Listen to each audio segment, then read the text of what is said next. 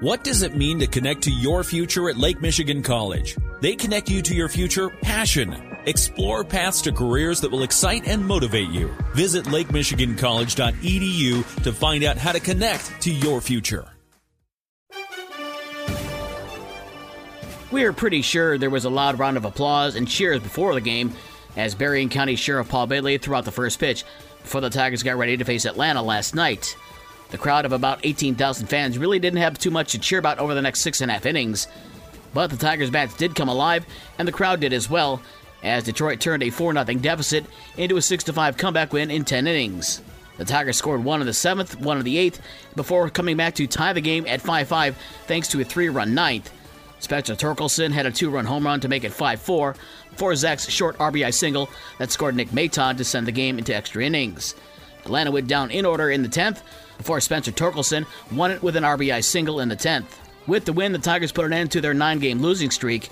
The Tigers and Braves meet up again tonight at 6:40, a 6:15 pregame show on News Talk Sports 94.9 WSJM. Monday was an off night for the White Sox and the Cubs. The Cubs return to Wrigley Field tonight after their West Coast road trip, and they'll host the Pittsburgh Pirates at 8:05, while the White Sox go out to the West Coast themselves to start a series with the LA Dodgers tonight at 10:10. It was raining inside at the NBA Finals last night in Denver, but it didn't happen until the clock reached zero. It was raining confetti as Denver beat Miami 94 89 in Game 5 of the NBA Finals last night to win that series.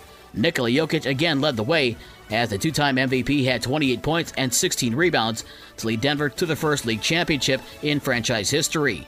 Jokic was named the MVP of the playoffs. He's the first player to ever lead the playoffs in points, rebounds, and assists. It should be noted that the Nuggets win is being celebrated in West Michigan as well. The Nuggets NBA G League affiliate is in Grand Rapids. It was the final night of the NBA season. The NHL season could come to an end tonight as well, as the Vegas Golden Knights host the Florida Panthers in Game 5 of the Stanley Cup Finals from Sin City at 8 o'clock. The Golden Knights lead the series three games to one and could gain the franchise's first Stanley Cup in just their sixth year of existence. WNBA tonight, Washington is at Indiana at 7 o'clock. No games last night in Midwest League Baseball. Today, Wisconsin is at Great Lakes at 1. West Michigan is on the road at Lake County at 6. Peoria visits Lansing at 7, and South Bend is on the road at Cedar Rapids at 7.30. High school sports today, girls softball quarterfinals. Division 2 at Kalamazoo College has Vicksburg against Parma Western at 4. Division 3 at Cornerstone University has Buchanan taking on Ravenna at 4.